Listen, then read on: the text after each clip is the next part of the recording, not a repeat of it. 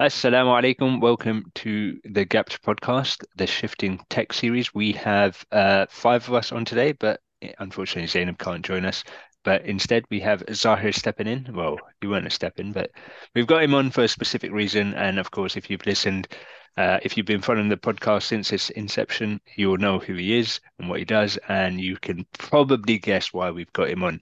Uh, so, guys, just quick roundtable. Um, is it you were racing last night? How was that?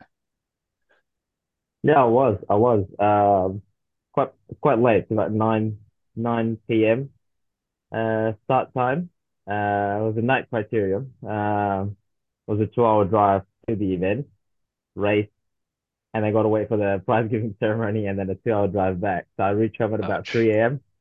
So, so uh, I felt a bit jet lagged though. But anyway, um, Alhamdulillah. Uh, so it was like a uh, it was a men open category they call it here. So uh, we don't have like a how do I say cat cat one or Yeah, cat yeah, yeah, A, cat B yeah. or whatever here. This just go by age category. Okay. So men open is the they call it here, it's age 25 to 34, okay. um, can come in and join. Uh, Alhamdulillah, um, got third for the for the Oh, criterium. mashallah. Excellent. Um, yeah, legs were there, fitness was there, but it was just like it was like a straight off a uh, uh, quite a technical turn, and then you got a sprint, so 150 meters to the finishing line. It's Brilliant. basically whoever comes in the corner first or the Yeah, yeah, corner yeah, well yeah. and then yeah, so I was uh, I was a bit lost there. So I was like six wheel back, uh, but yeah, but managed to sprint and got got third. Uh, there was one guy uh on the break uh, in front. Um, that So was second that. in the sprint Um, then, is it? No, I got third in. I got second in the sprint. That's right. Yeah, Yeah, nice. second All in the right, sprint. brilliant. All right, good on you. Yeah. Right.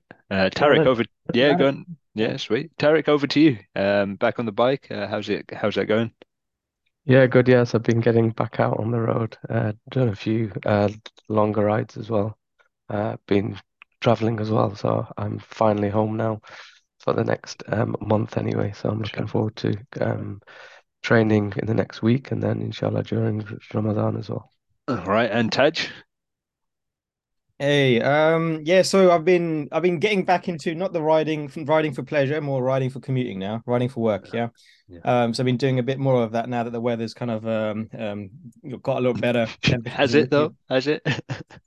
well now and again, so I can pick and choose the days I commute anyway. So in that sense, uh, I only pick the good days, yeah. Yeah. Uh, so so so for me at least, yeah. Now now it's a bit more favorable uh, on the good days. Uh, temperature's not too bad. Um, and obviously, um, you know, it's it's become less snowy and stuff. So, um, so yeah, I'm I'm I'm I'm trying to uh, build a bit back, build my fitness a bit back up now. Um, by riding to a bit of work. Um, and also doing a bit more bike maintenance. I've uh, I've started rewiring my uh, TT bike, and I can tell you that its internal cabling for mechanicals is a pain. Oh my God. Um, but yeah, I, I think I've left. It's been three. It's been three days now, and I've just left it because I couldn't be bothered now. So, what Uh, groups are you running on there? I've got uh the Ultegra mechanical. Uh, Okay. What what bike is it? Because you, you you've quite you've been tight-lipped on it. I've been typed it on it because I haven't actually. I, I haven't like fully built it like uh, like I want it to. So uh, all I can say is a bit Spanish. Yeah. Uh, Oh, okay. Uh, but Yeah. yeah, so that that's in the works as well. But um, yeah, so I'll be I'll be I'll be reworking my bikes uh with a few new parts. So my original CAAD12, uh, I've started putting uh, on uh, the not handlebars as well, the aero handlebars. Oh yeah. So I've been uh, I've been yeah making adjustments to that and getting you, is it going to go fully integrated? You can't do it fully integrated, can you? You can't, yeah, because it's got rim brakes. You can't fully, you know, integrate Okay. Everything. Yeah. Uh, but it does have, you know, ma- majority of integrated. So, for example, Yeah. the front brake obviously can't go, uh, but the rear brake does. Um, but the rest of the bike is uh, SRAM E-tap, so there's no wires to go anywhere anyway. Oh, So, so yeah, nice. it's, it will be as integrated as it could be. But Yeah. yeah. Brilliant. Brilliant. And uh, finally, Zahir, over to you. What's going on in your cycling world? Yeah, Salam Junaid. Hi, everyone. I mean, I'm in esteemed company, so thank you for having me on. Um, yeah, uh, would you just like a general update as to what I've been Yeah, keeping sure. Myself busy Yeah. with? Yeah. Yeah, um, so yeah, riding for, I guess, recreational purposes, um, uh, has been kind of the order of the month, really. Um, I've recently uh bought a frame from Rivendell Bicycle Works as like an early 36th birthday present to myself. So I've been um, nice. I've been busy building that up. Basically, it's a steel uh, it's what they refer to as a hilly bike, which is basically oh, okay. uh, an all-terrain uh, an all-terrain bike or a mountain bike to use common parlance. But yeah, so I've, I've really enjoyed building that up. I've uh, fitted my first derailleur, which was cool. I've only ever set up single-speed bikes before, but actually it wasn't as difficult as I was um, initially expecting. Probably because I've set it up um, eight eight-speed friction. Uh, for those of you born in the pre-indexing mm-hmm. era, that might mean something. but um, I've used like uh, mm. yeah a friction shifter and stuff, and it's uh, surprisingly actually really easy to use. I was expecting because for those who don't know, I guess who, for those who may be listening, uh, index shifting basically means that whenever you hear a click on your shifter, and Izzat will obviously be able to explain this better than I can, but it effectively accords to then one shift in your gear. So you can't really go wrong mm. effectively. But friction shifting, there is no such um, there's no such like mechanism so you yeah. have to do it by feel and what that often means is you have to reduce your pedal cadence or you have to not mash basically when you're shifting um, but that's been quite nice to learn something tactile and something new um, so yeah i've really enjoyed that and the bike rides really really nice so i've been nice. loving that that's brilliant so is it a question for you then is that hmm. shifting mm. similar to the TT shifting then, mechanical TT shifting, because they don't have clicks. Oh uh, yeah, you, that's uh, right. That's right. All right, sweet. So mm. it's actually a nice mechanism. Um, but yeah, anyway. Um, so Zahir, uh, we've got you on um, because this month is almost monopolized by what you've created, mashallah. Obviously, uh, in in the cycling sense, of course, in, in yeah. the Islamic sense, and yeah. there's different uh, different things going on. But uh, Fasted 500, um, without without going into too much detail, we've done mm. well two two podcasts on it already, mm. and uh, of course, it's a well known challenge now. Uh, break it down and uh, what what prizes are up for grabs this year. Yeah, thanks, Junaid. Yeah, and thanks for I guess being a kind of a day one supporter and giving us the um the space uh, in which to get our message out to a wider audience. And I guess yeah, just to, as as Junaid alluded to, the fasted 500, uh, it's it's not it's not a fard, it's it's not a wajib. So um, for those who are thinking of embarking on it, um, perhaps uh, yeah let's not lose sight of uh, uh, ramadan uh, in its entirety. Bicycles are obviously they form an important part of our lives. For some of us here they pay the mortgage. For some of us it's just a recreational activity but they are at the end of the day bikes right? So um, when it comes to ramadan um, allah refers to these days as being limited in number right? So um, give bikes their due by all means but focus on the bigger picture right of the month as well it's probably mm-hmm. a good a good reminder for me and everybody else yeah, um yeah. so yeah the, the the fasted 500 is um uh, uh, it's originally inspired by Rapha's Festive 500, which, which, as most of us know, um, is their annual challenge. It's been going for more than a decade now, and it basically requires cyclists to, if they want to do so, to cycle 500 kilometers between uh, Christmas Eve and New Year's Eve. So that's about eight days, so about 65 kilometers a day. Now that's great, and it's a good challenge, even for those of for those of us who have got lots of miles under our belt. But typically, it's not a great entry point for um, recreational cyclists or those who are just getting into it, for example.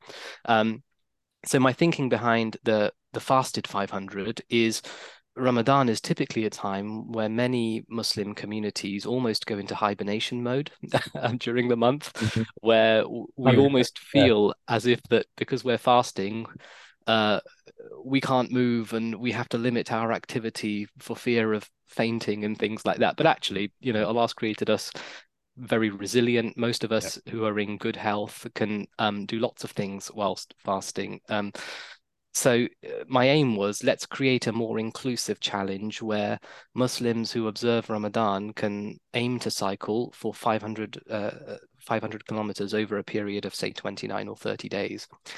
It doesn't mean you have to cycle during the day. If you prefer to ride your bike to Tarawih, for example, after having iftar, and you want to get your miles in that way, that's that's equally cool. Mm-hmm. Um, but it's and and also the aim was to, I guess, to showcase um, uh, Muslims who cycle for leisure and recreational purposes as much as those who um, are at the pointy end of races, for example. So it's it, the aim was it for it to be like an inclusive third space community, if you will, like outside of say the confines of the masjid, a place, an online place where people can go. They are they see stories shared by like-minded Muslims, and yeah, they can inculcate friendships and foster goodwill and. Mm-hmm. People from different parts of the world can get to see how other Muslims celebrate Ramadan, for example. Yeah, yeah. Um, so it's in its third year now, uh, which is really fun. Um, and in terms of uh, sponsorship, um, this year we've got um, Rapha on board, Rapha UK. Nice. Um, yeah, so they they also sponsored last year. So this year they've um, uh, their prize will be two hundred and fifty pounds worth of vouchers for um, one of our winners to spend online uh, on any items of their choosing, which is pretty cool actually because it gives Zaha, us. Did did you mention I was um, a supporter from day one. Just saying. yeah, that's right. I'm furtively handing you some money. Hook a brother up. yeah, yeah, absolutely. So yeah, Rapha have Rapha yeah. have come on board with 250 pounds, which is so nice because yeah, like they haven't specified. Last year it was shoes, which is cool because uh, most people have feet. Um, but this year, like I was speaking with Jess Morgan, um, who who is the interface for the brand uh, with myself. And she suggested, yeah, vouchers are good because people can choose to spend it however they want to, whether it's mm-hmm. lifestyle stuff, whether it's like gravel or adventure type stuff, or whether it's roadie. So I thought that was really cool. And I'm thinking, we're thinking this year actually to offer that as the prize for our most inspirational cyclist competition. So th- the reason we like doing that is because it allows people to celebrate their friends and their community members. Yeah. Um, um, so we're going to launch that during Ramadan. So that would be a nice wholesome prize for you to nominate and get nominated, inshallah. Um, the second sponsor we have on board is WizardWorks. So WizardWorks have been a day one sponsor from three years ago. They are, it's a um, um, a London owned uh, handmade bicycle bag company, basically. So they do off the back of the bike packing scene, which has really taken off like globally and especially in the UK. They do so. Harry and V are the co-owners um, of Wizard Works. They hand make their bags out of uh, like sustainable materials. They've got a, studio in London in which they do that. It's quite nice to see kind of a UK based manufacturer, which is really cool.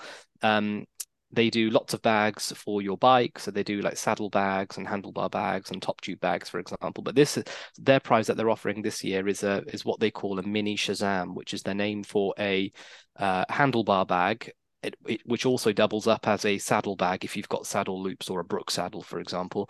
Yeah. Um, it retails for like two hundred pounds. Um, wow. But the cool thing is, is uh, I've posted them a couple of our roundels, so they're going to be stitching that on professionally. Oh, and nice. they're going to, it's going to be a really nice colorway which complements like the pastel shades of the roundel which would be quite nice.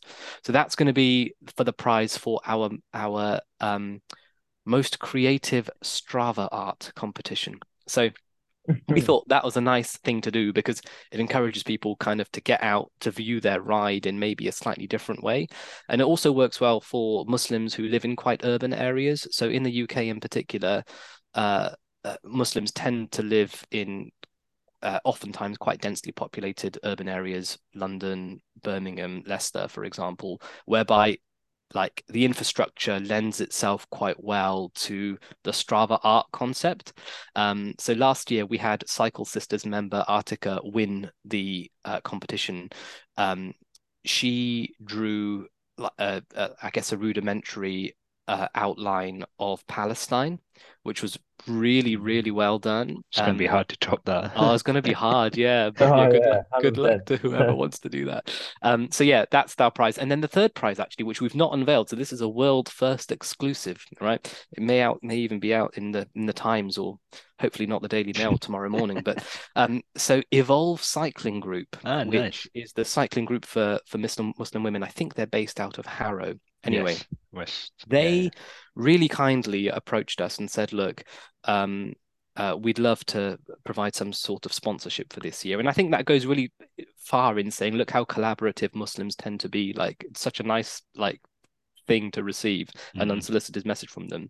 And so what we've what we've agreed is actually we're going to do a community champion award whereby we celebrate those people who are often doing the unglamorous work behind the scenes, you know, for example, at Bob Cycling Club or at Riders of Charm or at Evolve or at Cycle Sisters, who do lots of stuff to foster these amazing communities out of which people foster really like great lifelong friendships but sometimes their work really goes behind the radar. Um, so we want to do a, a yeah community champion award. Again we'll be launching that during ramadan for people to nominate um, their friends or their club members and the prize for that will be a a Dirty style afternoon tea for two which will be really which is which is really nice Brilliant. and I mean, everybody needs to eat, right? So I think that's a really universal prize that everybody can also get behind. So yeah, thank you to those three sponsors. Um, and yeah, check out our website for frequently asked questions and connect with us on Instagram for all the latest goings on, really. Yeah. Oh, brilliant. That's that's that's a nice touch. I like that. All three, Mm. in fact. Mm. Good on them to support. Yeah, So the, uh, the the Fasted 500 is uh, it's a thing here in Malaysia as well. Like, people Yeah. are talking about it. Yeah. Yeah, it's it's amazing. Yeah. Uh, Last year in particular, during uh, Ramadan, I wouldn't say it quite went viral in in Malaysia, but I had loads and loads of we had loads and loads of followers from that region, Malaysia and Indo Indonesia, and Oh yeah, for sure. Like you guys really know social media. So I we'd wake up every morning and check that, and I'd be like loaded with like notifications of tags and stuff. It's really sweet. Like it's it's great to show that, like oftentimes in the West, we can get into the habit of thinking that it's just us, tunnel vision. actually, yeah. right? Yeah. Tunnel vision, Yeah. and I don't know, That's like a sense of like ingrained superiority complex. I don't know what it is, but but We're there British, a, there is a world out there, and The there are Great Britain. amazing. Yes, yeah, It's true. The great vision. But you're right. There's an amazing Yeah. world out there, and yes, it's awesome to witness. Yeah. Yeah, Yeah, And I like I guess like over here in the in the like um Southeast Asian or Asian people in general, we're, we're very we seek recognition. So I guess I don't know something about our culture. or Something is that when people uh, uh, things like you know like why here buy like luxurious bikes, right? Like I I was in Australia. I keep mentioning these guys. Like I was in Australia. I've never seen a Bastion. And when I come to Ah, yeah, Malaysia, I've seen Bastions like every other day.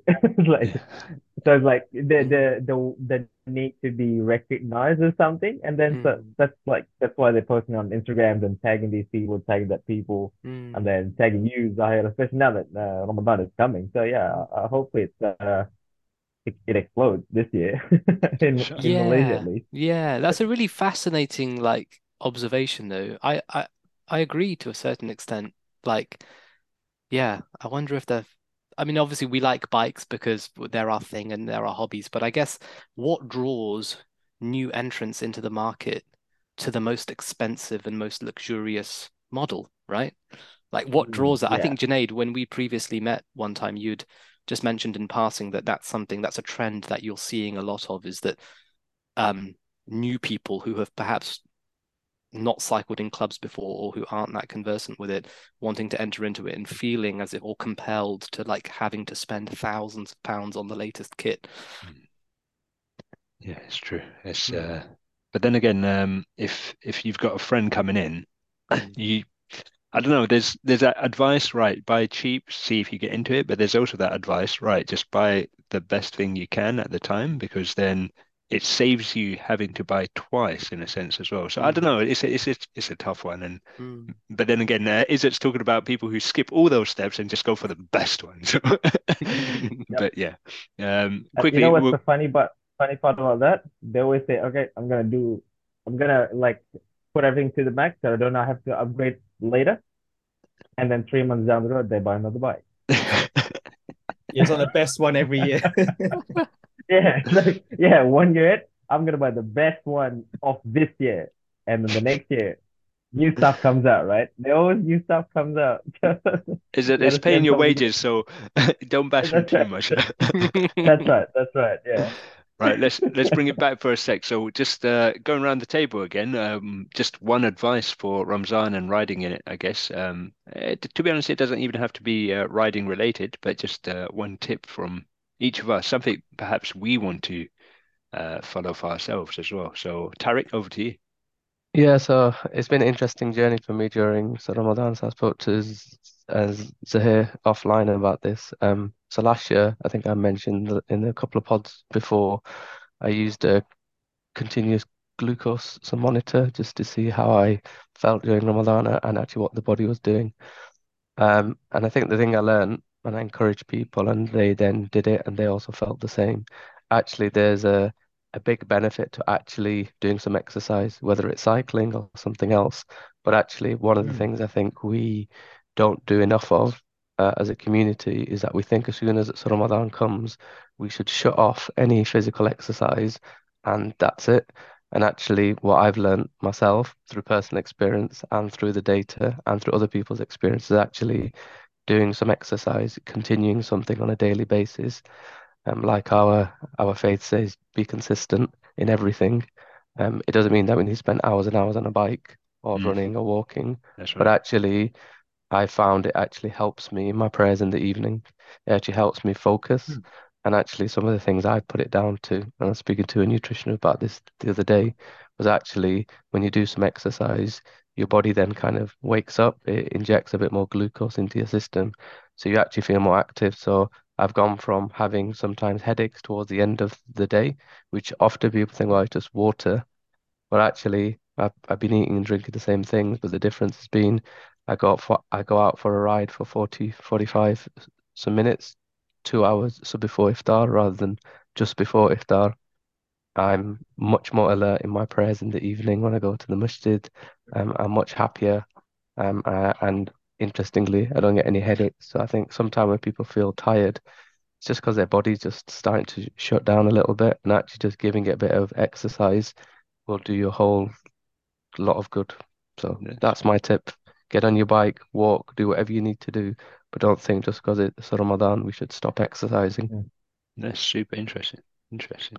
Um, Taj, over to you. Yeah, I think um yeah, the valid points by Tarek actually. Um I I feel that yeah, um as as as you know, first few days of Ramadan, you kind of adjusting to the new flow, you adjust to kind of, you know, the new diet that you're having. So first few days generally tend to be a bit harder. Uh, but as the days progress and you start settling in, um, you start feeling a bit more like yourself. And the things that you used to rely on to like wake you up or get you through the day, let's say your morning coffee or your morning run, for example, you know, these things become less, less and less, you know, uh, affecting of your day-to-day life. Um, but what I find is um, I still need some kind of physical activity to like at least keep my metabolism going, uh, at least like keep my blood flow going and give me a bit more energy towards the rest of the day. Um, so I think uh, last Ramadan, I think uh, a few of the bobs we used to kind of ride uh, pretty much straight after work around five five thirty. Do a do do a short loop around Epping, or do like a Morton loop for for those who are feeling you know a bit more energetic. Uh, and by the end of that, you know, would be some of us would always, always like take it hard as well. So it wouldn't be like an easy ride sometimes. So it would be it'd be, it'd be a struggle sometimes. Um, but at the end of the day, we, we will still feel very strong. It wouldn't feel like we've lost lost much uh, energy or lost you know a lot of performance. But uh, it does. But at the end of the end of the day, it feels you know like you know that you've energized yourself a bit more and you're kind of still awake uh, and not like you know very slouched over as soon as you have your iftar and you know break your fast and go for prayers etc. So um, it does it does add a bit more um, uh, quality to your day, I'd say. Yeah. Yeah, and over to you, is it? Okay, so um, uh, cyc uh, cycling related was um on like a, a like a performance side of things, like um just just I guess just lower down the expectations. I guess like don't don't go in and thinking you're gonna gain any fitness or you're gonna learn 100%. to burn more fat or whatever. Just just lower down your expectations, you know. So because let's just like if the expectation is too high, you don't get it, you get frustration or you get stressed out. So just just like for me, like expect that your fitness is gonna go uh go down, or the highest you could aim for is probably to maintain whatever you've built uh before Ramadan. But I guess it's it's just about not gaining fitness, but just trying to stay in shape, trying to stay healthy, trying to I guess uh, be active, um, and then all the benefits is whatever Taj and Tariq have mentioned will come along. So yeah, just just don't um don't aim um too much, you know. Just just if you can just maintain, it's good. If it's but but just just uh how do I say it? just have just bear in mind that your your fitness will drop. Okay, your fitness will drop a little bit, and then and then you have eat, and then it's gonna drop a little bit more. You probably gain a little bit more weight, and then yeah, just just yeah, just just go with the flow. Don't stress. You know, don't put uh aim, don't aim too high. Um, yeah, just just just enjoy Ramadan as it is. Enjoy riding as it is, and then yeah, uh, we'll see you on the other side. Sure, sure. And Zahir, Yeah, I mean, really good tips from everybody else, really. Definitely. Um, yeah, I would maybe suggest that um, Everyone joins Fasted 500. everyone join. Yeah, absolutely. Yeah. No, I think I like that about Zahir. He doesn't push it that much. but it's just, uh, I think um like yeah, just be mindful like um I guess what your aims are for the month and um when it comes to iftar and suhoor like um obviously having fasted for the whole of the day it can be quite easy to have second and third helpings of such and such and mm, mm, mm. Oh, yeah, if for that's what you're cool if that's what you're cool with and that's fine but you know there is wisdom in like the prophetic like sunnah of leaving like oftentimes I find, you know, often we sometimes hear the hadith where people say, oh, you should have a third for food, a third of water, and Ah, yeah, a yeah, third for yeah. air. Actually, like I often tend to hear it and I often tend to realize that there's actually a beginning of that hadith which people tend to skip. And and that If you're gonna beginning goes like like people the son of Adam should eat enough to keep his back straight, right? So that you have vitality to do what you need to do during the day. However, if he must, then like have a third for food, a third for water, and a third for air. So that actually the starting position is like less than that. The starting position is um especially in today's day and age where like we're never more than 10 meters away from like a fast food outlet. It like the starting Oh, position yeah. is is very different. Um yeah, so I just think, yeah, I, without meaning to sound like an utter killjoy, like during Ramadan, you can enjoy your samosas, don't get me wrong, but just like have a think about whether a third helping is like definitely needed, basically. Yeah. So You, you kind of stole my my advice. My well, it's more advice for myself really. It's like the uh, less cycling related, more health related. It's a case of, you know, just um giving up things like fizzy drinks. Um, that's probably one of the worst things you can do to yourself after a long fast. Have a fizzy drink, stuff like that. Uh, staying off the fried food as much as possible. I know it's going to be impossible to do that for the whole month, but as much as possible, just you know, instead of having four samosas, have like one or two max, if it's there, that is. Um, try to plan so it's not there in the first place, but obviously there are things like dawats and whatnot where whereby you you have to go down that path. But yeah, it's just a case of um just focusing on your health a touch more, uh, which then allows you to worship a bit more as well. Um, and it's just uh, quickly realizing as I get older, um, everything is linked from what you eat to what you do to how you what you watch on Instagram and on YouTube and whatnot. It's all Mhm.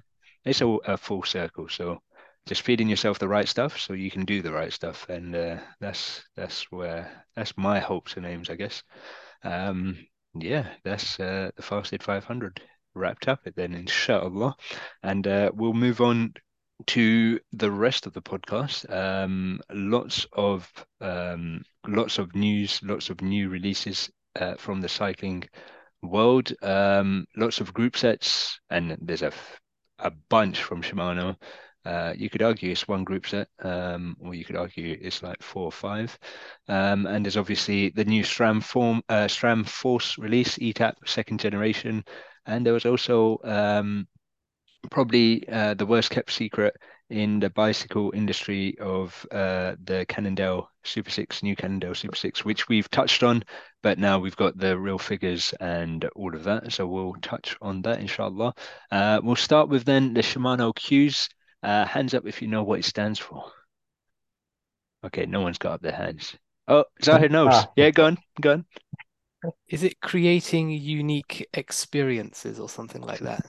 That's right. Yes, yes, yes, yes. That's the it. most yeah. cringe cringe word or uh, I don't know uh, title I've ever heard in the cycling industry. It's very it's very unique- Asian, isn't it? It's like No, yeah. So um, who who wants to break it down? What what is this new Shimano Cues? Because effectively it can and probably will be the biggest release in the cycling world going forward in, from a uh, manufacturer of group sets because it I would say six out of ten bikes are likely to have this uh, on their bike going forward. Um, why is it such a big mm. thing?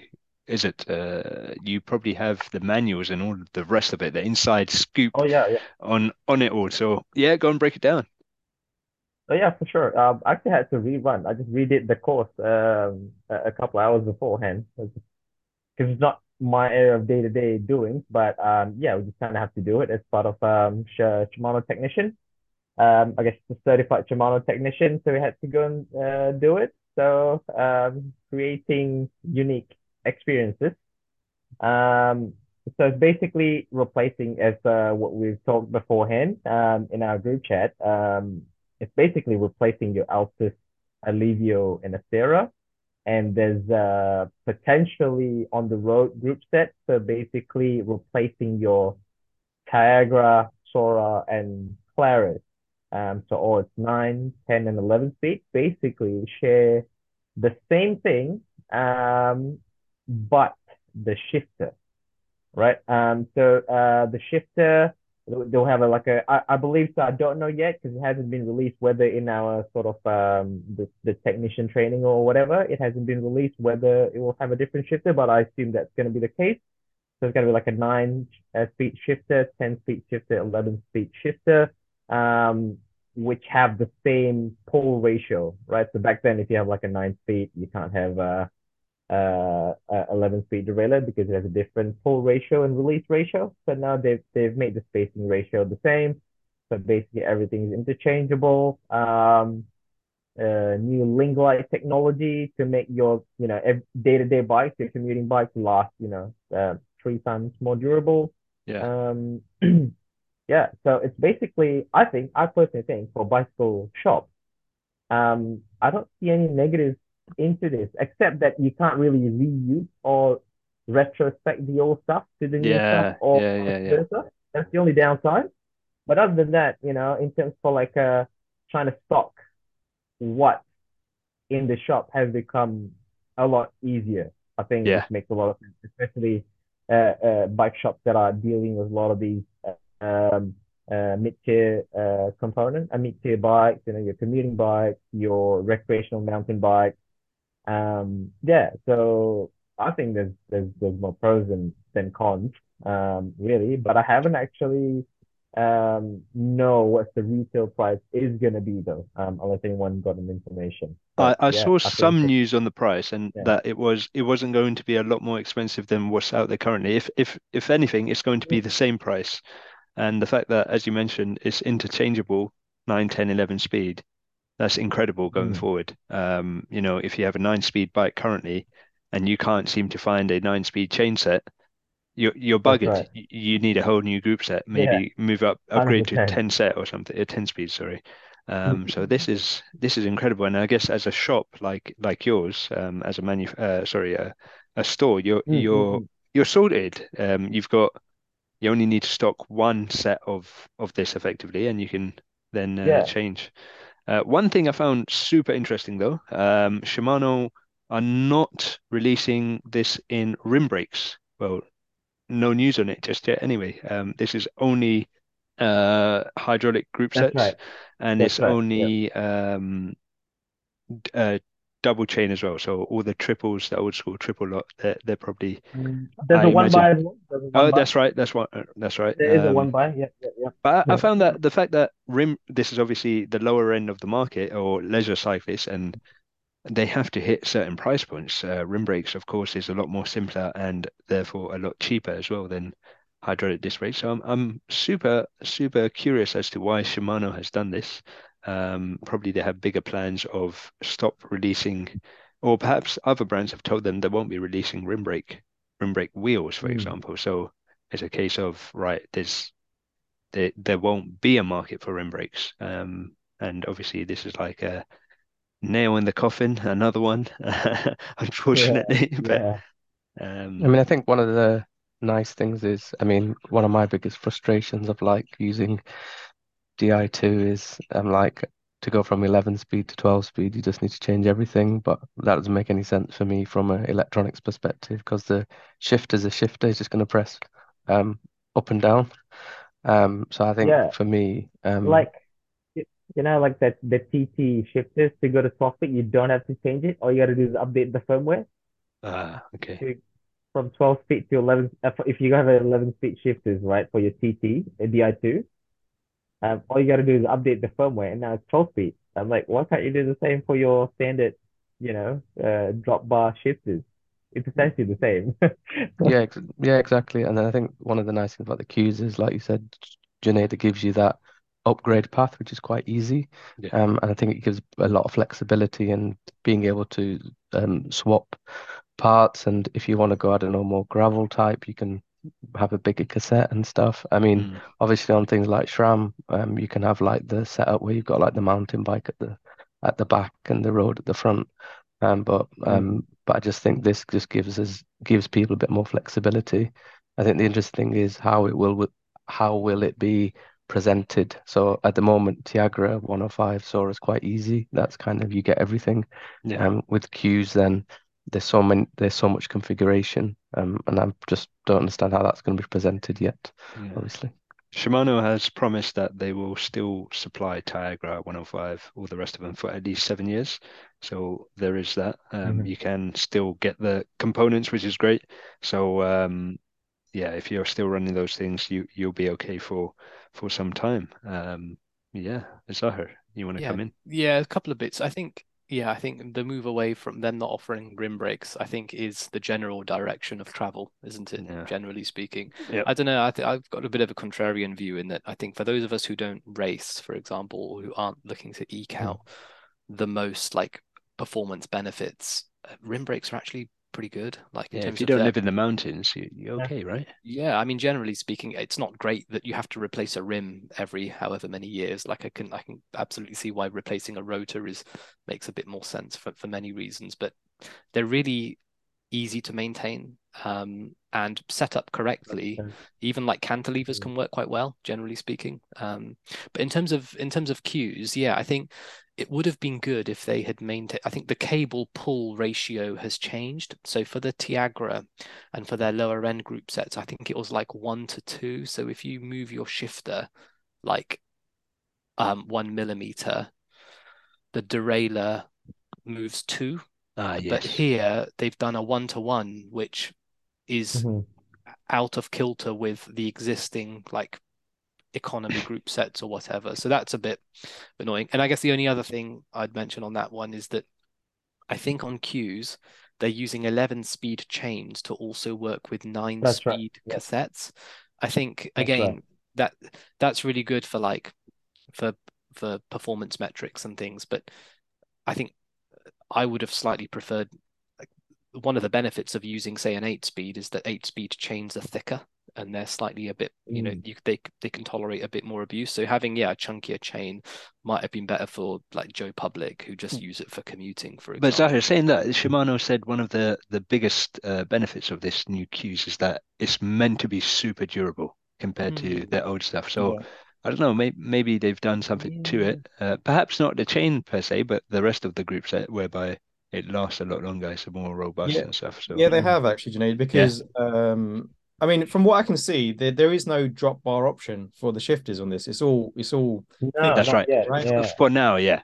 yeah, and uh, and there's no braking mechanism. It- it- as usual, I don't think you have a braking mechanism attached to these kind of shifters anyway, right? So I think you're free to choose disc brakes or rim brakes uh, as a separate, uh, you know, Mm. whatever you prefer, right? And from what I can see, they're they're re- they're targeting not just the touring city ty- style bikes, but also e-bikes as well, right? That's right. Yes. So, right. so Yes. according, well, so what I can see from some of the, you know, lineups, uh, because obviously they have like, was it eight series, eight thousand series, six thousand, four thousand Yeah, series, about yeah. three, four, three, four series, right?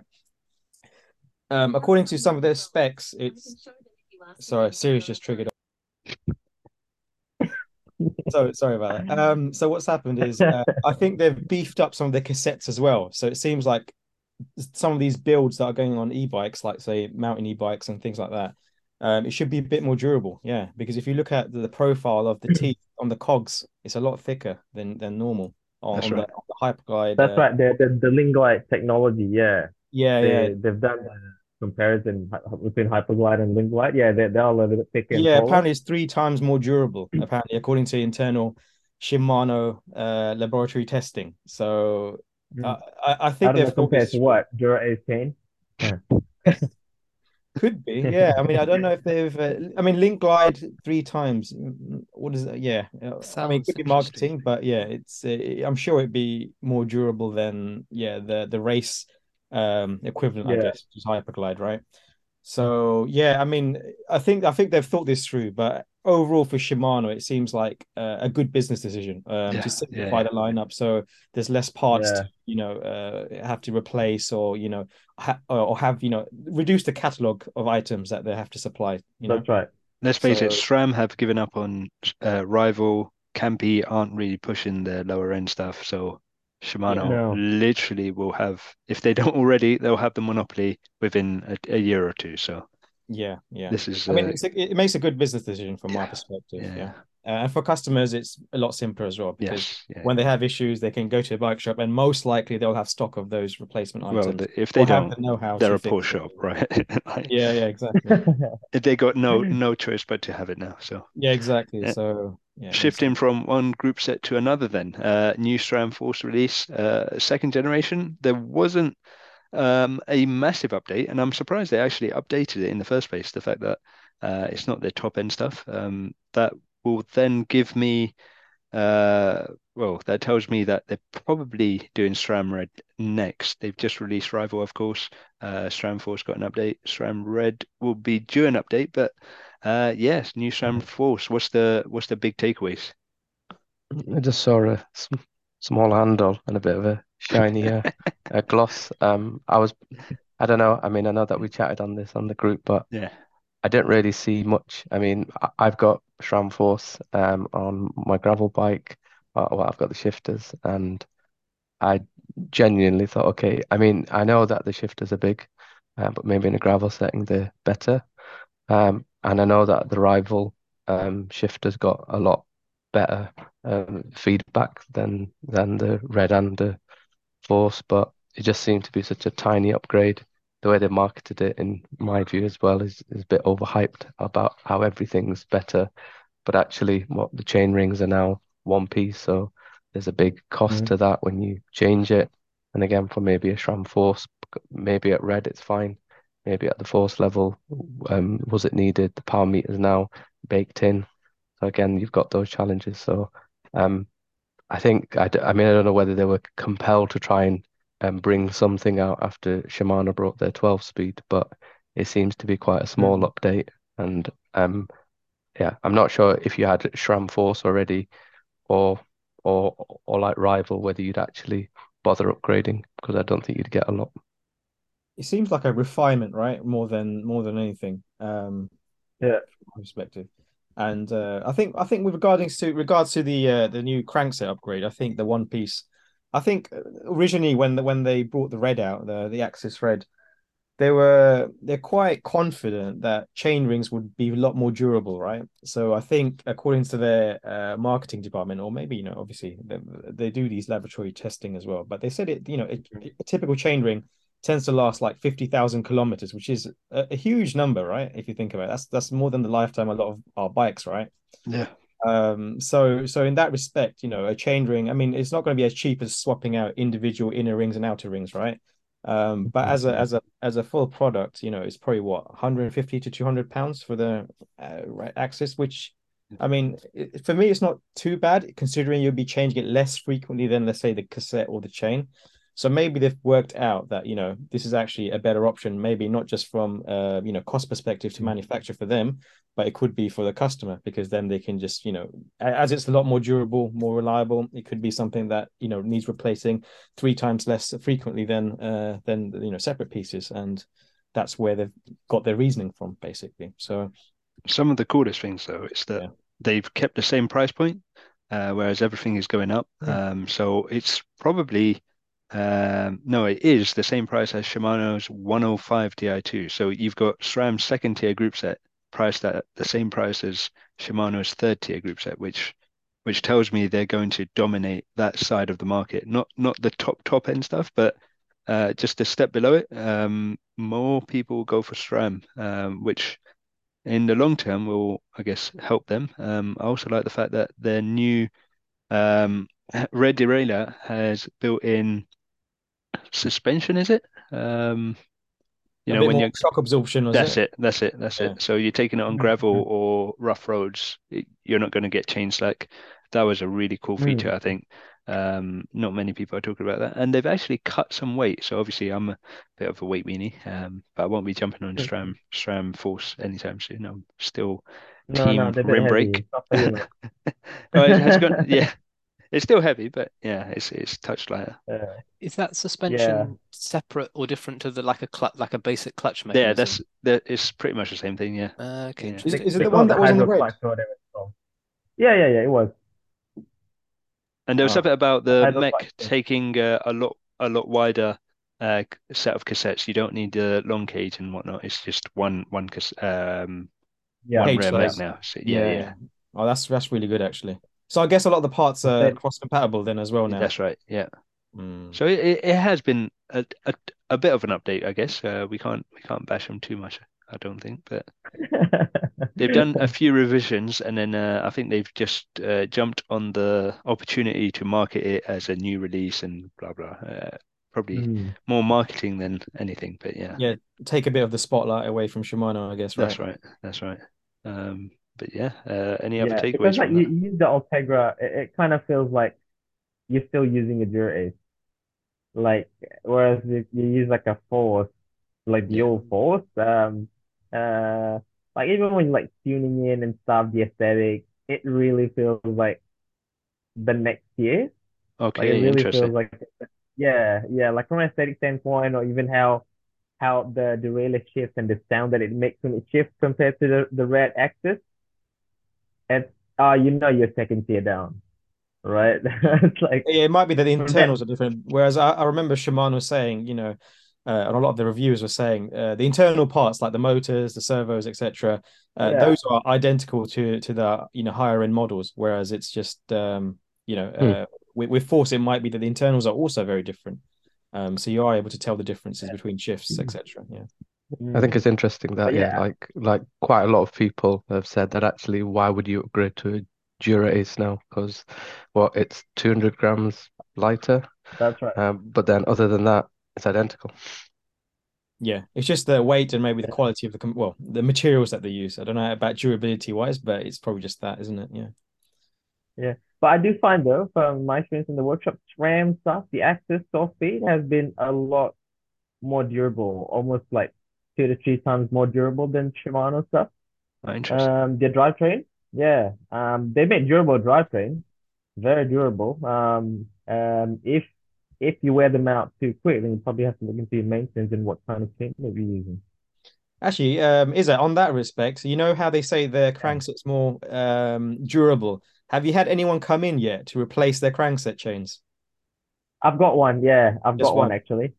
Okay. Yeah, yeah, the one Is it properly power meter. worn, like you know, shark teeth and everything? Or Oh, no, it's just like it's not it's not like sharp tooth. It's like you know how a worn teeth, you put a new chain, they make this horrible grinding sound.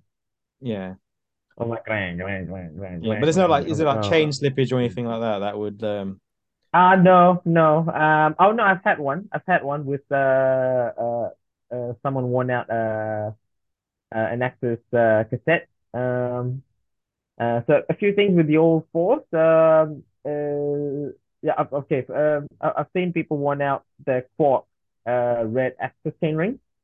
Um I've seen someone worn out uh Force um AXS cassette. Um but yeah, um uh, SRAM's a little bit different to um the AXS stuff for some reason is a little bit more different to Shimano stuff. The higher end stuff is more expensive but more durable. The low end stuff cheaper but not so durable. So it's a little bit reverse to Shimano. Um, you know, the 105 stuff is kind of like you just, you just, yeah, You just um, use it till the end of its life, kind of thing. Like you don't have to worry too much. Whereas the Dura stuff, you have to keep on top of the maintenance. That's yeah, it's a little bit reverse on the trend side. Like I see rival the AXS rival chains wear out a lot quicker than like Force or um or uh, red uh 12 speed chains. Um yeah, just just for some observations uh, on customers' bikes. Oh, interesting, Okay. interesting. And uh, we Hmm. should probably pivot to the third group set, or, or the third manufacturer of group sets rather, uh, Campagnolo. They have r- recently released. Yeah, they're going. Uh, it looks like they're very close to going wireless. Um, so they are wired. Uh, Shimano obviously semi-wired, and It's about time. SRAM. Yeah, well, I thought that Yeah. they were so retiring from group sh from shifting Junaid. I- I thought that they were about to go in the museum. Yeah, Um, from the- retiring from cycling completely. Yeah, not exactly. yet, not yet. They they still produce. Cycling Uh, museum. It used to be the greatest group set. It used to be, and uh, well, well, I'm, I'm not going to argue they are still, but they, they still have a uh, a place to play in the cycling world. Um, Yeah, yeah, yeah. True. Actually, true. and uh, yeah, they're going uh, hopefully going wireless very soon. They were the first to go 12 speed, by the way, of course. Um, and uh, they That still provide uh, very good group sets. They're the only ones with a th- no, actually, no. Rotor also has a 13 speed, I believe, but Ekar uh, gravel group set is the only one by 13. That's probably the f- Mhm. um. I think if everyone goes 13 speed, there probably isn't much of a need to have two by, um, unless you're going up mountains and whatnot. But yeah, Yeah. if you've got 13 speed and uh, you can probably get up most Talk about the uh, classified hubs as well. Yeah, yeah, oh yeah, yeah. They Mm. released new wheels as well. Uh, recently, Campagnolo, Yeah, yeah, well. 1200 grams. that's a different. Yeah, well, still part of the group set, I guess. But uh, Yeah, yeah. All of, all of you are haters. But Did people really have that much issue with front derailleurs so as to like move towards one bite like a front derailleur's that comp like do they really give in that much? It just It's- seems to me as if like the trade-off between a big heavy 13 speed cassette plus the crazy chain angles that you're going to have to be like the yaw mm. angles plus the fact that a slightly thinner narrower chain if there's more like because there's more That's probably going to wear out quicker as well. right? A part of me thinks like, hold on a minute, are we at the territory where we've gone full circle and perhaps I don't know a front derailleur might not have been that bad? Like I don't, I don't really get Yeah. like even if you look at aesthetics, like having a big pancake on the back, like I get that for like a mountain bike or whatever. But if you're looking at like traditional road, like a classical looking Mm, mm, road bike or something, like there's something quite charming about having a smaller cassette than a two by, right? Mm. Um, I don't know. Who knows? I don't Yeah, know. When- it's was- weird, So doesn't we've got the power shift, haven't we, coming in? And maybe that's a, another discussion for another Oh, day. But I've not even heard of that. there's a power shift hub at the back. So basically, Ah, that you don't need a front derailleur. Um, so it's one by. Hold on, hold on, hold on, Zay. So it's Okay. one by, Okay. but in the but but in the in effect in the hub of the wheel, you've got you've you've in effect got the ability to do what you do on the front derailleur. So I think there's a one to 0.7 drop. So in effect, you've got no front derailleur. Um, you've got something in the hub which in effect simulates a two by, and then you've got your normal cassette at the back. I think it's So- gone full circle then in that case, right? Because you guys remember the Sturmey Archer hubs that had the whole internal Oh, that's right. Yeah. gearing, like three speed gearing inside the hub. That's basically what it is, Oh. isn't it? Yeah, so PowerShift's being driven quite hard. That they've got a lot of investment. Um, a lot of the wheel manufacturers are now coming up. So I think Hunt uh, recently so released a wheel set, um, which has got a PowerShift, um, in effect hub body. So you still have to buy the hub and the gearing stuff separate, but in effect you can put it in.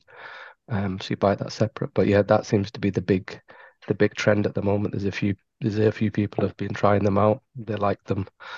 Um, but yeah, that seems to be catching on, and I think there's one pro rider who's riding with them as well. Oh yeah, I think it's Victor Campenaerts, isn't it? I think he's Yeah. tried it in, the, Yeah, in some Oh, of his yeah. races. Right. He ended up walking, two- didn't he? two? What? Did he end up walking? Yeah. Yeah, But I think that was What did due it, did it to fail? Uh, uh, no, uh, it was more to the case that it was wet and there's people in front of him and they were walking, and I think it was just it was just funny that he was trying this and uh, he ended up walking, but it wasn't due to that. But people jumped on it and whatnot. But Yeah. yeah, it's uh, it's very interesting that he's he's Uh. he's all in. He's he's like this is this works, and uh, it's very interesting considering he's a top athlete and he's it's something different. It's very rare in the pro peloton someone coming out of you know um, sponsor sponsored things and trying to do something completely different and this is. So Mm. um, if it's working for him then uh, it probably works for most of us. Um, but i'll probably pivot for a second. For gravel and especially cyclocross one by is the way to go because i did a cyclocross r- race a few months ago and it is so full on um, you don't have the time or opportunity to change the front chainring um, that there isn't that chance. It's it's just too full on, and it's just like you're just all out full gas. Yeah. Um, so in, in cases like that, and probably like Milan San Remo, um, there was Van Aert as well. He's obviously racing road. He's obviously worked out what what cogs he's probably going to use. He won't be using the extremes on, uh, especially on the rare, um, for races like that. Uh, obviously Yeah. Paris, Paris 28, I think. He's Yeah, yeah, yeah. 10, 28, That's right. 52, 10, 28. Paris Yeah. Last year or the year before was one on one by as well. Um, women's women's uh, the women's anyway. Uh, so there's definitely need or not a need for it, but there's definitely opportunities to excel on using that. But yeah, uh, you're right, Zahir. Probably it's it's not something we need to get rid of all of a sudden. Um, the front derailleur anyway. Um, agree. Yeah. I mean- and, uh, I guess I guess for them it's I mean I, I- you know I think we've done gravel before as well but the, the issue is that when you're trying to shift on the front sometimes your chain will fall off as well That's right right, yeah, off yeah. terrain Mm.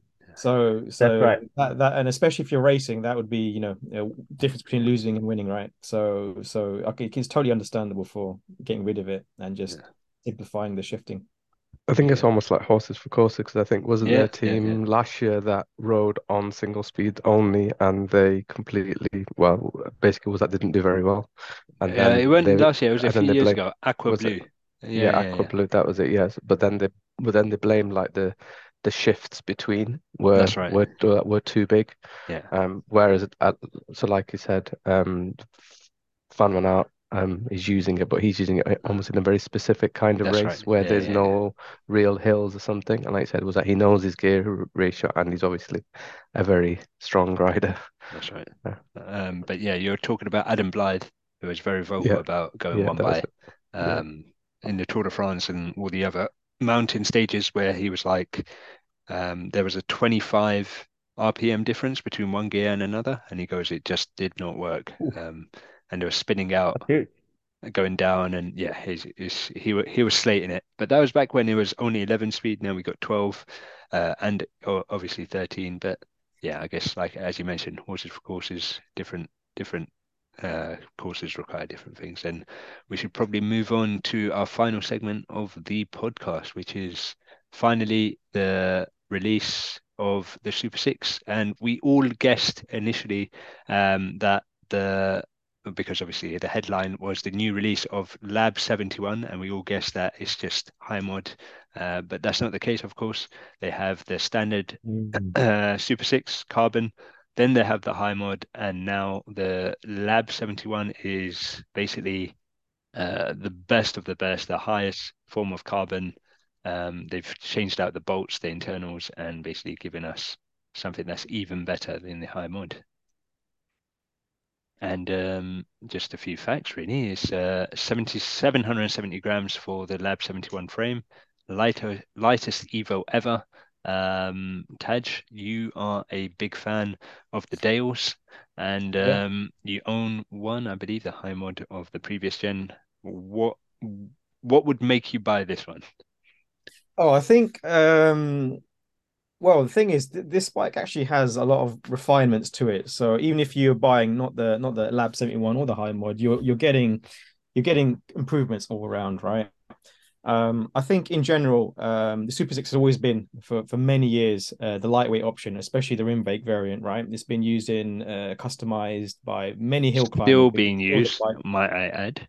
yeah, still Yeah. being used. Yeah, maybe I think Rim brakes, one yeah. well, right? I think um Um, but yeah, it's it's always been like the go-to bike for weight weenies, right? Yeah. Um, so I think now now that disc brakes is just the standard now, it's now you know how do we how do we refine the bike even further? Um, so I think the the Super Six Gen Three, which is what I've got, was like one of the first kind of changes from the existing mold of traditional bike frames, right? So you've now got the you know they moved to the drop seat t- stays, um, they've aero profiled a lot of the tubes, uh, integrated handlebars but now these have been now these have gone to the next level right? So this is the way i see it this is like uh towards the end of what bikes could be like right now right? So they've now changed the the cockpit now. It's now is it is designed by is it MOMO designs? Um so that that yeah yeah. Yeah so so that cockpit um the handlebar stem is like one combo um, and it's been refined and been and made a lot lighter than uh, than at least the Gen three. So that where the Gen three was a combination of aluminium and uh, carbon, this is now one single piece of uh, carbon, right? And uh, so yeah, this was this was uh, one of the one of the few one, one of the main things that people used to upgrade when these get got their Super Six uh, because they wanted a very lightweight handlebar and stem combo, and this is this is the best option that uh, Cannondale could have made. Uh, and also um, on my bike, uh, on, on Gen 3, there was always these um, the way the hose is kind of connected through internally. There was always uh, an issue with um, um blocking them as you turn. So this is why they introduced uh, these stop blocks in in in the steering. Uh, now they've changed that. They've actually got the the hoses going through the actual internal bearings of the headset, right? Mm-hmm. So that means you can now fully lock um, the steering. So now you don't have to worry about you know oversteering or you know you can even do track stands now properly. Um, so you get the lights, for example. So so so those those are small refinements that do make a difference. Uh, and now I think uh, even more. I don't know if this will be controversial, but they've moved away from their own BB30 standard, right? It's all now gear safe oh, yeah, yeah. bottom brackets, right?